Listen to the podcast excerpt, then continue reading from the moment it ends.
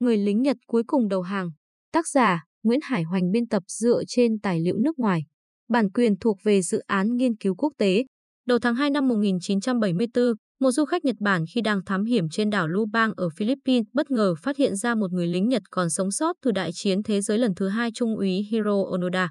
Sáng hôm ấy, khi du khách trẻ người Nhật Norio Suzuki đi sâu vào rừng rậm nhiệt đới để thám hiểm, anh chợt nhìn thấy một quái vật hình dạng người, râu tóc xồm xoàm, mình đầy vỏ cây đang ngồi ngấu nghiến ăn quả dại trên cành cây. Suzuki sợ quá nhảy thót lên. Quái vật nhìn thấy anh cũng vội trèo lên cao. Nhìn thấy động tác trèo cây của nó không giống động tác của loài khỉ, Suzuki đoán ra đây là người. Anh vội lại gần và hét to bằng tiếng Nhật, "Ai thế? Đừng sợ, tôi không làm hại ai đâu."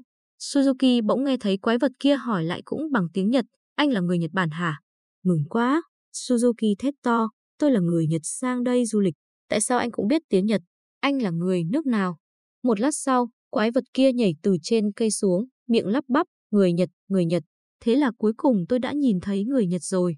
Qua câu chuyện người ấy kể lại, Suzuki được biết đây là Hiro Onoda, trung úy quân đội Nhật, sinh năm 1922, cách đây 29 năm từng phục vụ trong đội đặc nhiệm thuộc Bộ Tư lệnh Tập đoàn Quân vùng 14 đóng trên đất Philippines. Trong chiến đấu với quân Mỹ, đơn vị của anh bị tiêu diệt gần hết, anh cùng 3 người sống sót chạy vào rừng ẩn náu. Lính Mỹ đã lùng sục khắp vùng rừng núi này, sau đấy nhiều đợt quân đội và cảnh sát Philippines cũng vào rừng tìm kiếm và gọi hàng.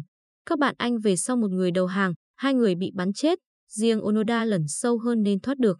Suốt từ năm 1945 tới nay, Onoda sống một mình trong rừng không hề ra ngoài gặp ai. Anh đoán đơn vị mình đã bị tiêu diệt, nhưng nước Nhật vẫn tồn tại và anh quyết sống đến ngày trở về. Onoda sống nhờ ăn trái cây và các loại côn trùng, động vật nhỏ như chuột, sóc, chim, thỏ rừng bẫy được. Vì không có lửa nên anh phải ăn sống nuốt tươi mọi thứ. Bộ quân phục duy nhất đã rách hỏng từ lâu. Mùa hè anh trần truồng như nhộng, mùa rét anh lấy vỏ và lá cây đan lại làm áo che thân. Tuy không có phương tiện xem ngày giờ, nhưng qua nhìn trăng tròn trăng khuyết, Onoda cũng đại khái biết được mình đã sống ở đây được 29 năm. Đã nhiều lần Onoda gặp tai họa, như bị dã thú tấn công và bị ốm đau. Lòng dũng cảm và khôn ngoan đã giúp anh thắng được dã thú. Anh cũng dùng khẩu súng của mình bắn lại các binh sĩ Mỹ và Philippines vào rừng săn lùng lính Nhật lẩn trốn không đầu hàng.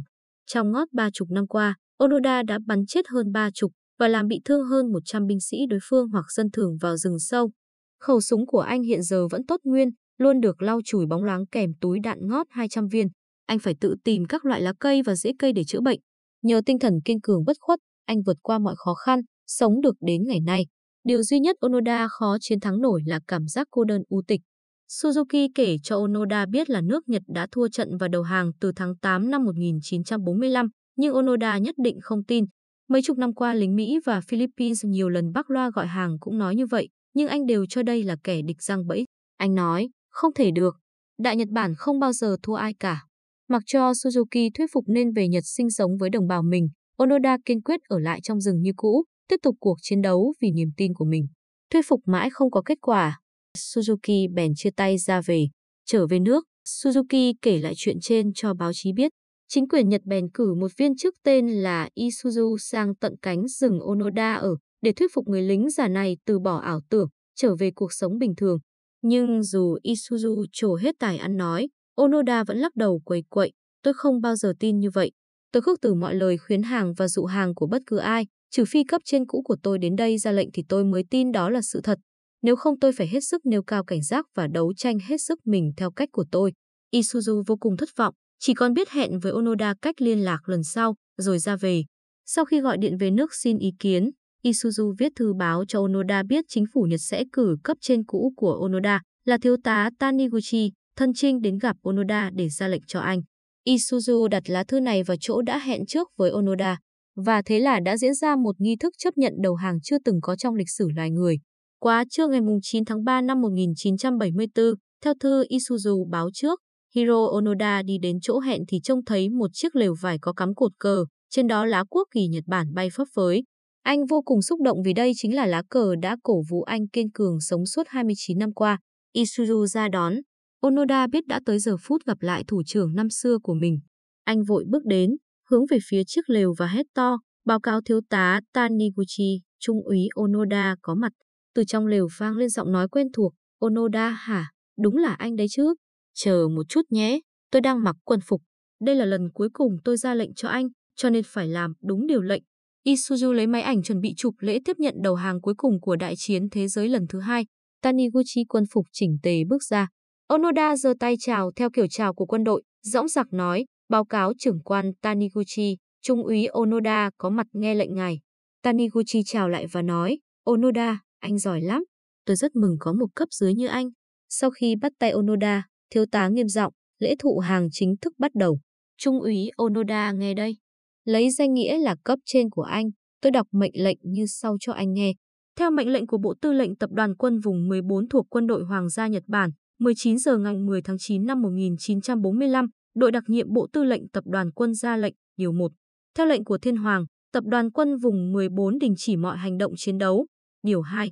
Theo mệnh lệnh số A2003 của Bộ Tư lệnh Tập đoàn Quân vùng 14, đội đặc nhiệm của Bộ Tư lệnh Tập đoàn Quân vùng 14 đình chỉ mọi hành động quân sự, điều 3.